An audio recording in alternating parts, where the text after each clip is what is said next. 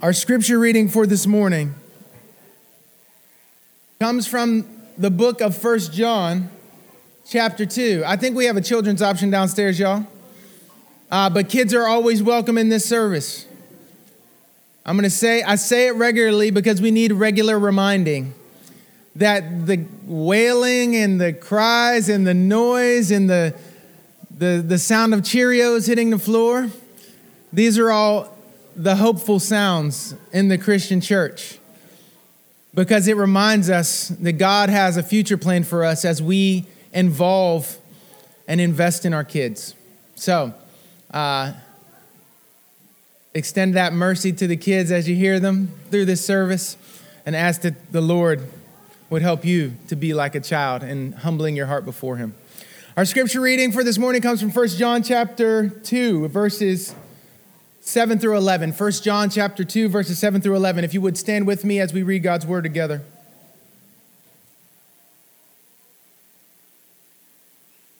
This is God's word. Beloved, I'm writing you no new commandment, but an old commandment that you had from the beginning. The old commandment is the word that you have heard. At the same time, it is a new commandment that I'm writing to you, which is true in him and in you, because the darkness is passing away and the true light is already shining. Whoever says he is in the light and hates his brother is still in darkness. Whoever loves his brother abides in the light, and in him there is no cause for stumbling. But whoever hates his brother is in the darkness and walks in the darkness and does not know where he is going because the darkness has blinded his eyes. This is the word of the Lord. You would lift your hands with me as we come to God in prayer. Father, we pray that as we come to your word, that you would help us to be hearers and doers, that your word would bring us to life. Your word is living and active and sharper than any two edged sword it pierces down to the motivations of the heart. And we pray that you would help us to be honest before you today, to lay our hearts bare before your word, and to seek change and repentance and faith this morning so that we may be different people in this world. We love you and pray for your blessing on us. In Jesus' name, amen. You may be seated.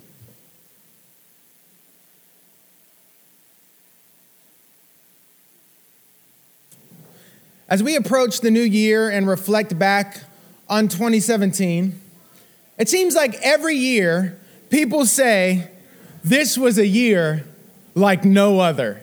It seems like every time we come up to the new year time, that's what people say. But surely we could be forgiven for saying as much about 2017. In 2017, we saw the inauguration of a new president and the deepening of partisan divides. In 2017, we saw culture wars as rallies flared up in which white supremacists and neo Nazis uh, and other counter groups protested uh, the removal of Confederate monuments and statues.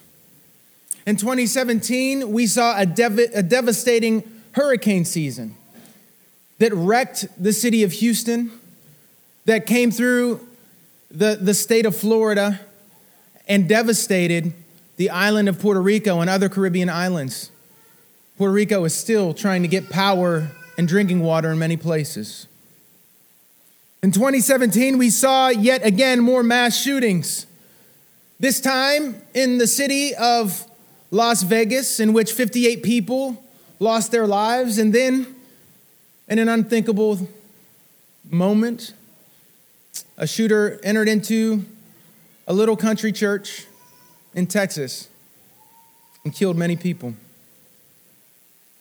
In 2017, we witnessed another movement that, that arose with a hashtag, Me Too. As many stepped forward, women in Hollywood, to talk about how they had been assaulted and had been mistreated and and it brought into the national conversation a greater understanding of the many things that women have endured at the hands of men and other abusers. Even the sports world was not exempt from conflict as tensions flared up when players began to take a knee out of protest for police brutality. One of the worst fire seasons on record erupted in Northern California as thousands of homes were burned to the ground. I could mention the escalating tensions with North Korea that had nuclear possibilities. I could mention that our, our, current, uh, our current government is being investigated for uh, the possibility of Russian involvement in our political system. I could mention how many people almost had their eyes burned out by a solar eclipse in 2017. You can understand why some people retreat to being cynical and bitter and angry and fearful. Maybe that's where you are this morning. But as we come to the end of one year and the beginning of a new year, it's important that God's people maintain focus on the peculiar way that we are to exist in this world. We are to inhabit this world in a peculiar way, in a distinct way. No matter what's happening around us, no matter how crazy it seems, no matter how much opposition we may face, no matter how much detraction may be heaped upon us or scorn, no matter how hard this world is, we as Christians are called to inhabit this world differently. The Apostle John wants us to focus on something that is both old and new this morning. I know that we're coming to the end of the year and it's sort of out with the old and in with the new year, but this morning I want us to focus on something that is both old and new.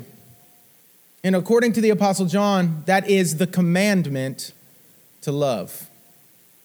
The commandment to love is both old and new. In verse 7, the Apostle John says, Beloved, I'm writing you no new commandment, but an old commandment that you had from the beginning. The old commandment is the word that you have heard. The Apostle John is telling his friends that their Christian life began in love. They were created in love, they were brought to new sight in love, they were recreated in love. God called them in love and secured them in love. They had heard this message of love from the beginning. It was an old commandment. Because from the very beginning of their Christian life, these Christians who were likely living in Ephesus, from the very beginning of their Christian life, John had instructed them in love. It was part of the, the uh, introduction package of the Christian church at the time. The message of the gospel and then ethical teaching on love. It was an old commandment. On the day of their conversion, they matriculated into the school of love. And at the very beginning of their formation as Christians, the message of love was inculcated into them. And yet, this commandment to love, which was an old commandment to them in one sense, John says was also a new commandment in another sense.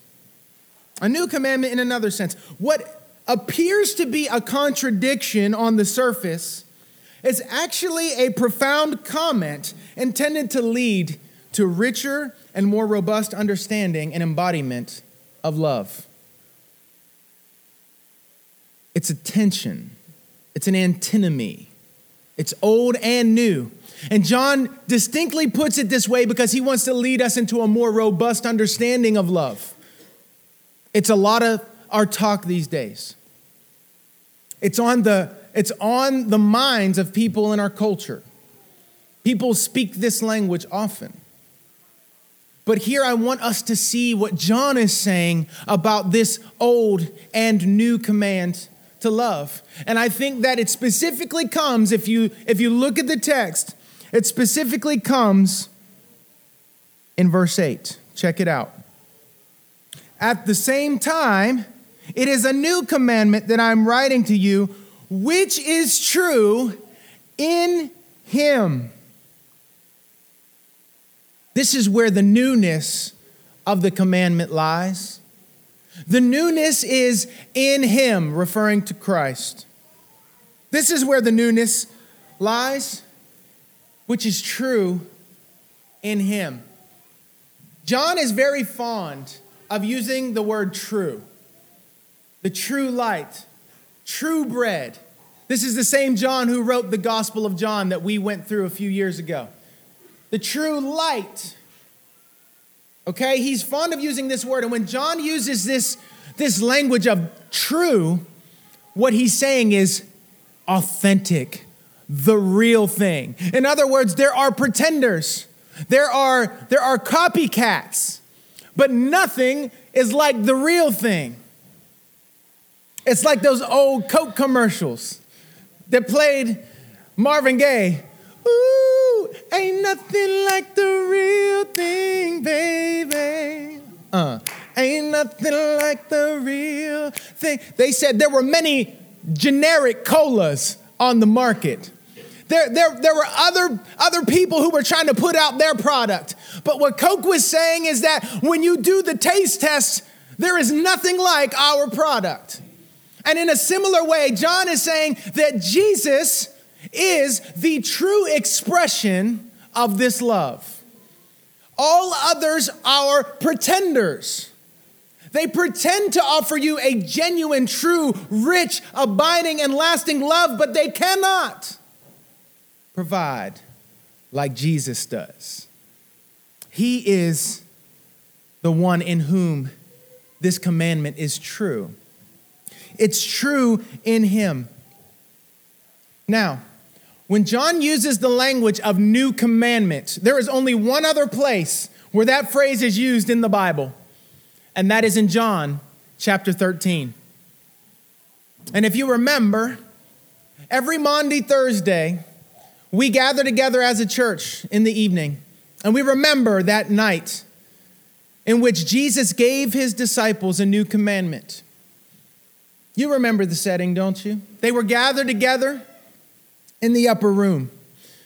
Jesus was about to have his final meal with his disciples. Everyone was gathered around, even Judas. Jesus walks in, he surveys the room, and he begins to strip down to the attire of a servant. And his disciples look on in astonishment as he takes a bowl of water and he takes a towel and he begins to wash their feet. I want you to imagine that. I want you to imagine the Lord of life washing the dirty feet of his disciples. The God who made man from the dust of the earth is now washing dirt off of the feet of his disciples humbling himself, bowing before them in their service. He's going around. And then, can you even imagine it when he comes to Judas? In full knowledge that this is an enemy, in full knowledge that this is someone who will show the greatest hatred toward him, in full knowledge that this is someone who will sell him down the river, and he bows before him and he washes his dirty feet. It's an astonishing picture. And after Jesus gets up, he begins to teach his disciples. And he tells them, I give you a new commandment that you love one another. I give you a new commandment that you love one another as I have loved you. That's the qualifier. As I have loved you, because Jesus knew what he was about to do. Jesus knew where he was headed that very night. And he knew the depths of the love that he would show to them. He knew the magnitude of the love that he was going to express for them and to them. And he's calling them before he goes into it, he says, I want you to look at me. And I want you to remember, I'm calling you to love one another as I have loved you. Can you imagine it? As the disciples endured the next 72 hours, John is here reflecting on that pastorally. He remembered how Jesus loved. And he tells the people of God that this, this commandment is it's old but it's new. And how is it new? Because in him we began to see what love really looks like. In Jesus, love takes on a newness. In Jesus Christ, he, we see love in a different way, and it's all brand new because of the way that Jesus fills it out and forms the life of love. Jesus Christ gives new priority to love in a world where people focus on law keeping and external performance. Augustine, church father, says that oftentimes you can see a deed that appears to be a bad deed, but it's done from a, a motive of love. And you can see a deed that appears to be a good deed, and it's done from a motive of evil. He says, he says back then, he says, you may see a father discipline a child with a, with a strike, and you may see an enemy coddle him. From different motives, from the well springs, many people are focused on law keeping. And there are all different kinds of laws. That which is socially acceptable becomes a, a, a, a code and people are focused on law keeping, they're not focused on love from the heart. They're focused on external performance. But Jesus gives new priority to love in an age and in a culture where people prioritize law keeping and external performance. Jesus gives new intensity to love in a world where people only love the lovely and those who love them back. He gives a new intensity to it. His love is, is of such intensity that it can, it can even weather grievous sin, ruinous decisions that people make, heartbreaking actions, and guilt and shameful deeds that people don't want to bring into the light. His love is, it gives a new intensity. You thought you really loved that boy in junior high? You, that, that thing was strong on you. You were in the junior high dance with enough space for the Holy Ghost in between. I want to know what love is, right? All right, some of y'all were, you look wonderful tonight. Right? Yeah, you thought that you had some intense love. You thought that there was all kind, oh, you were wrapped up. But John is trying to tell each and every one of us that in those moments, in those moments, on, on your wedding day, when you looked into the eyes of the other and thought you could not love them any more deeply. He says all of that is a faint glimmer to the newness of the intensity of the love of Jesus for his people. He loves those who didn't love him back. He loved those who were not lovely. And if you think you were lovely, his love toward you was all the more necessary. New intensity to love. Jesus gives a new longevity to love in a world where people tire of you and move on to somebody new and more exciting. This may be a continuation of the junior high dance theme. This is a world where people do not last in their love. You can be hero in one minute and then you could be the villain in the next. But Jesus gives a new longevity to love. How long will he love his people? Forever is just not potent enough to communicate it. There's a new longevity to the love of God and Jesus Christ. And it fits together with a new intensity to love. You know why God's love in Jesus Christ brings a new intensity? Here's why Because when you are united to Christ, God the Father loves you with the same strength with which he loves his son. That is a, the love that existed from eternity past and will exist into eternity future. It's that same force and strength of love that is now aimed at you. And God the Father, because of your union with Christ, will love you for as long as He loves His Son, because you're in union with Him. That's how Jesus brings a new longevity to love.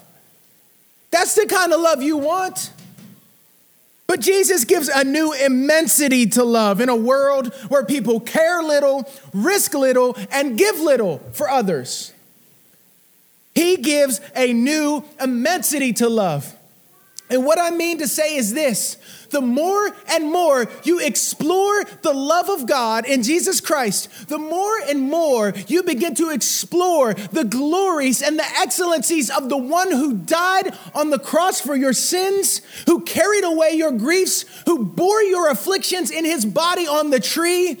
And gave you his righteousness and took away your unrighteousness. The more you explore it, the more you see that it is like a mountain range and you get to the top of the mountain and you think that you're at the top and then you just see the mountain range goes on. I was recently traveling for ministry work in Denver. And I took a ride. I've never, I'd never been to Colorado. Um, and so I decided to take a ride up into the mountains. And I, I could not believe it. I was, I was speechless. I just kept saying in the car by myself, wow. Wow. Wow. I drove up to Estes Park, climbed this really steep mountain, and I started getting, you know, the, the, the sickness, the altitude sickness. I started getting woozy. I was like, oh, man, it was so high up. I was like, they can't get any higher than this. This has got to be the top. When I got, it broke to a plateau, and then I looked, and there was another range that seemed to go up just as high. And in that moment, I began to think, this is what theologians of old meant when they said that growing into your knowledge of the love of God and Jesus Christ is like climbing a mountain range, and when you get to the top, you think you're there, but then it keeps climbing and climbing and climbing. It's like a mansion, and you open up, and you come in to the foyer, and it's beautiful. And then you begin to open doors, and you don't realize how many rooms are in the place? Beautifully decorated, ready to be inhabited. What I'm saying to you is that this is what the love of Christ is like. If you think you got it, you probably don't. If you think you've exhausted it, you definitely do not get it. But we can grow. We can grow into it. One of the ways that we can grow and understanding the measureless love of God, the immensity of the love of Christ, is by understanding the, the greatness of his mercies to us every time our sin comes before him. One sin is enough to be separated forever. And yet, again and again, you wake up to new mercies, and he sustains you through your day and pours out his good gifts on your life. It's love. It's love when he stops you from self destructive courses. It's love that stretches you and provides for you and matures you. There's an immensity to the love of God in Jesus Christ. And I think it's one of the greatest, most beautiful ways to bear witness to the truth of the gospel. Rather than banging people, banging people up, telling them that they're wrong. They may be very wrong. There is, there is right and wrong. It's not all up for grabs. But perhaps the most compelling way to frame up the Christian faith for people is to help them see how little the love is that they're currently living for. They're living for the love of approval. Too small. They're living for the love of money. Too small. Why not instead expose them to the magnitude of the love of God in Jesus Christ so that they will rightly see just how puny those lesser loves are? But I think that the most, the most amazing thing about this passage, y'all, is where John goes from here. Look at the text. He says, At the same time, it is a new commandment, verse 8, that I'm writing to you, which is true in him and in you. That is breathtaking.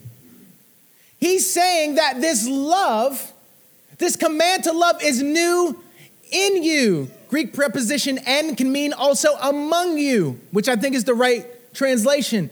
This is true among you. He's saying the newness of this love command is to be demonstrated in the way that we love one another, the way that we remember one another, the way that we encourage one another and speak words of dignity over one another, the way that we sit with one another through hard times, the way that we value one another, the way that we serve one another, the way that we support one another the way that we forbear with one another and forgive one another. It becomes new in us. What John, I think, is showing us is that this new priority of love is to be reflected in us, and this new intensity to love is to be demonstrated through us, and this new longevity in the love of God that is demonstrated in Jesus is to take shape among us this new immensity of love is to be fully resonant within us. How powerful would it be if, as a community, we showed, we showed the immensity of Christian love when people care little and risk little and give little to others? What if we were a more beautiful narrative? What if we demonstrated that longevity of God's love in Jesus Christ when we did not tire of people or give up on them or move on to somebody else, but stuck with people and loved them faithfully, regardless of what they had going on in their lives, regardless of how scary it is or how ill equipped we feel, if we just stuck in love? What if people witness through us a new intensity of love that doesn't just love the lovely, that doesn't just love those who love you back? After all, one of the other apostles said, What good is it if you love those who love you back? Jesus said, What good is it if you love those who, who can reward you? What, what good is it if you invite those into your house who can invite you into their house? No, invite those who can't pay you back. Invite those who have no house to invite you to. Then you'll be getting something of the kingdom. Then you'll be getting something of my love. What if we were a community that's dem- demonstrated that kind of beauty? You see, love is, is the final apologetic, it's the final evidence for the truth of the Christian faith at the end of the day. They, people may resist our theological claims. They may reject our exclusivity. They may not like the way that we do church or the way that we praise God or worship God through song. They may not like that. But love is a power that hatred cannot overcome. Love is a power, it's a light that darkness cannot defeat. That's why John focuses on this new commandment, y'all, and then directly goes on to say, look at it, verse 8 because the darkness is passing away and the true light is already shining. How does the darkness pass away, friends? Through our love that is a, reflection and an echo of the love of God in Jesus Christ. That's how it passes away. What does love look like? This is what Augustine says. It has hands to help others, it has feet to hasten to the poor and needy, it has eyes to see misery and want, it has the ears to hear the sighs and sorrows of mankind. That is what love looks like. Pretty good. Don't forget that this letter was being given to these people from a man who called himself the one that Jesus loved. and I think it's just so powerful because this man identifies, he self identifies as one whom Jesus loves, as the one that Jesus loves. And then his theme becomes love. His message to others is love. His ways with others are love. It starts with an identity, y'all. Do you know yourself to be one that Jesus loves? Do you know it? Do you know it? It's not that John thought he was one that was loved to the, to the exclusivity of others. It was his astonishment that God could love him, that Jesus could love him. I want to close by saying this. People had been putting cars of various types together for 11 years before Henry Ford started Ford Motor Company. People had been using the factory method of, of manufacture for years before Henry Ford came on the scene. But Henry Ford took something old, and once he structured it in his unique way, he turned it into something new. Ford was able to make better cars than anybody else, and he was able to make cars accessible to many. He turned the automobile from a costly curiosity into a practical part of life, and he changed society. And in the same way, love of various expressions had been around for many years before Jesus Christ came on the scene in the flesh. But Jesus took something old, and once he structured it in his cruciform way, he turned it into something new.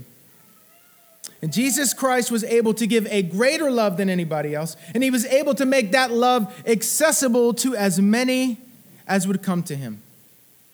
And he continues to do so today. He has turned sacrificial love, neighbor love, even enemy love from a costly curiosity into a way of life for his people. May this new commandment be true among us as we enter into this new year. May we be an audio visual display of the fact that the darkness is passing away and the light is already shining. Amen. Let's pray. Father, we pray. We pray that with all the giftedness in this room, with all of the impressive credentials in this room, with all of the accolades and high power jobs in this room. We pray, Father, that as a community we would be known most for our love. That that would be the most distinguishing factor about us.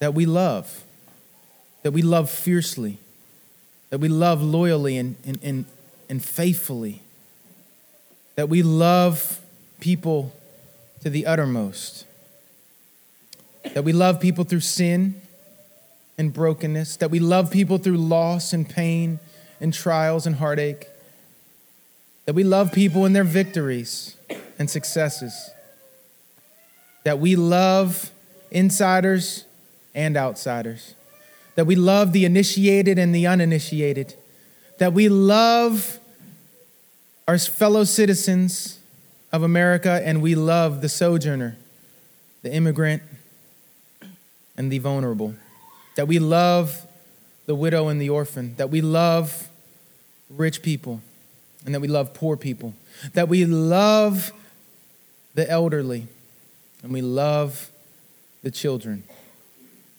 Father, we pray that regardless of outcomes or particular results, that we would fix our hearts and our minds on love. Bless us to this end, we pray. In Jesus' name, amen.